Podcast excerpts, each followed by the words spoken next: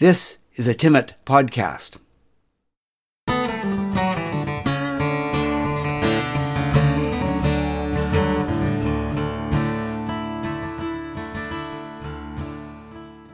This podcast is part of the series On the Marge.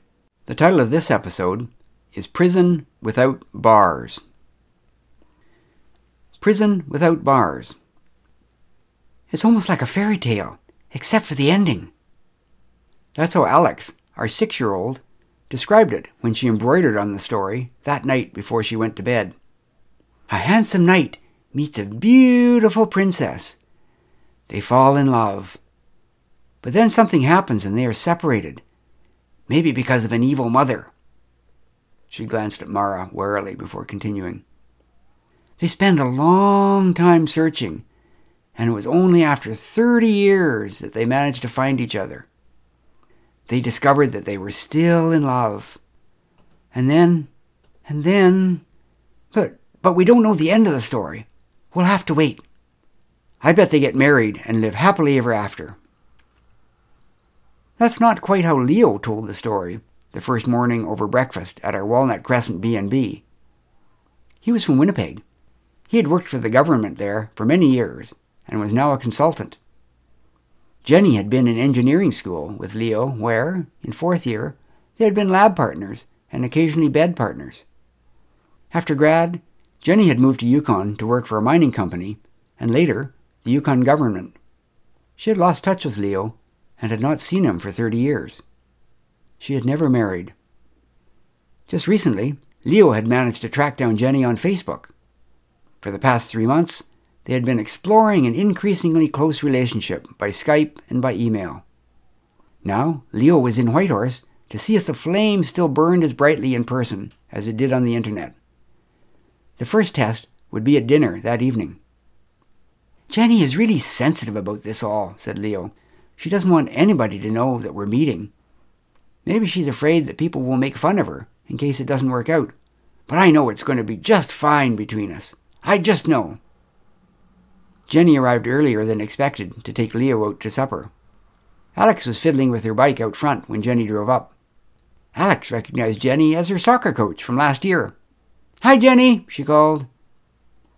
I was just getting home and met Jenny in the driveway. I recognized her as an assistant deputy minister in another department. We had worked on a project together a few months earlier. Hi, Jenny, I said.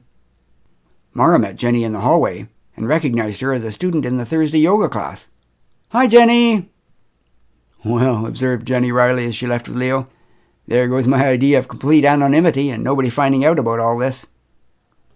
At breakfast the next morning, Leo reported that things had gone very well. He and Jenny were going to climb Grey Mountain that day. Is Grey Mountain a difficult climb? he asked. I mean, we don't have mountains in Manitoba. Well, there's there's Stony Mountain, but it's not really a mountain. Is Grey Mountain the sort of mountain where you have to use ropes and spikes and carabiners? I explained that Leo was probably going on more of a hike than a climb, and that there was even a road that went most of the way to the top. Even I've been to the top of Grey Mountain, said Alex in an attempt to reassure him. Up to then, Leo had largely ignored Alex. However, as she spoke, he swiveled to stare at her. He then started to put jam on her toast. That's okay, said Alex. I can do my own toast, thanks. I had a little girl just like you, said Leo, pouring milk on Alex's cereal. But she died about the same time as her mother. That was a long time ago. That revelation was followed by an uncomfortable silence because we really didn't know what to say. I glanced at Alex, who was rolling her eyes. At breakfast the third morning, as Leo ignored Alex's protests and poured her juice, he reported that Grey Mountain had been a great success and that they had gone back to Jenny's for supper afterwards. Things went very well, he said, grinning.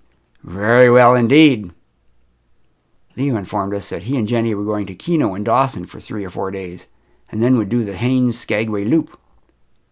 On the way to the school bus later, our precocious, insightful Alex whispered to me, I'll bet they had sex at Jenny's house. How did she know these things? She was only six. Much to our surprise, Leo reappeared at noon the next day, picked up his big suitcase, and left for the airport in a taxi. Didn't work out, was all he said to Mara. Too bad, I said to myself, and didn't give the situation any more thought until supper time. During the meal, Alex fidgeted and wasn't very hungry. What's wrong, Princess? asked Mara. Well, replied Alex slowly, remember how you said to come and tell you if I ever found something on the internet that made me scared? Uh, I found something I think you should see. We followed her into her room. There on her computer screen was a news article from the Winnipeg Free Press, dated about four months ago. A group of citizens in Winnipeg was protesting the release of a convicted killer into their community. The killer's name was Leo. The picture matched. It was the same Leo who had just left our bed and breakfast. Leo had been convicted of the first degree murder of his wife and daughter. He had spent 25 years in prison and had only recently been released. There had been some evidence at the time of the trial that he had been sexually assaulting his daughter, and that had led to a major conflict with his wife, and ultimately to the murders. However, no charges had been laid based on that aspect of the case. Oh my God, Mara whispered. How did you come across this article anyway? I asked. Uh, it really creeped me out the way he looked at me sometimes, said Alex, and the way that he kept helping me with breakfast when I didn't want him to. I decided to look him up on the internet just to see what I could find. And, oh yes, the way he stole my underwear. What? gasped Mara. He stole your underwear? How do you know? Did you see him steal them? No, I didn't actually see him steal them but three disappeared out of my drawer the second day he was here. They were just clean from the laundry, and nobody else would have taken them. I just knew it was him. You know, intuition. It's, it's creepy. I arranged lunch with Jenny the next day. Because Mara was going to be downtown anyway, she came along. Jenny wasn't nearly as shocked as I thought she was going to be when we showed her the printout of the Free Press article. I knew there was something strange, she said. He was very evasive about what he actually did during his 25 years working for the government. He seems strangely ignorant of world affairs or cultural events. Hmm, I guess it all makes sense now. Guess you don't get much of that in prison. Then he wanted me to put on these little girl's panties that he had with him. Well, that was really weird. The last straw. I sent him packing. As we talked, Jenny confided, You know, when I first arrived in Yukon, what, that's been more than 30 years now, then there were lots of men around. Some of them a bit rough, but still lots of them. And nobody cared who I went out with. Now it's really hard to find anybody interesting with a smattering of education. All the good guys are attached. Of course, I can't get too friendly with anybody who works for me, and I have a big division of generally fairly well educated people. Even if I do find somebody potentially interesting, the fact that I'm an assistant deputy minister tends to scare them off. And then, even worse, if we get past that, everyone knows right away about the ADM's new boyfriend. It's bloody difficult being discreet or anonymous here in Whitehorse. Later that night, as Mara and I lay in bed, I mused about what had happened that week. You know, now that I think about it, it was kind of strange when Leo talked about mountains in Manitoba. He didn't mention Riding Mountain. It's not really a mountain either, but it's the best they have. There's a national park there or Duck Mountain, or Turtle Mountain. Those are parks too. But instead he said, Stony Mountain. That's the name of the federal prison. I don't know if there's even a hill at Stony Mountain. It must be awfully weird getting out of jail after 25 years, after 25 years of working for the government. Awfully lonely. I'm thinking more about Jenny, Mara said. People might say that she's really been a success. She's an ADM after all. It's a fairy tale, just like Alex said. But Jenny is Rapunzel, locked up in her tower, and the handsome prince never comes by. Or like she's in jail, a jail without bars. She really can't do what she wants either. It's awfully lonely for her, too.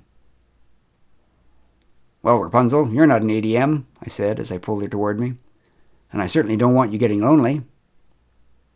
We were soon too preoccupied to worry about Jenny or Leo any more and we lived happily ever after.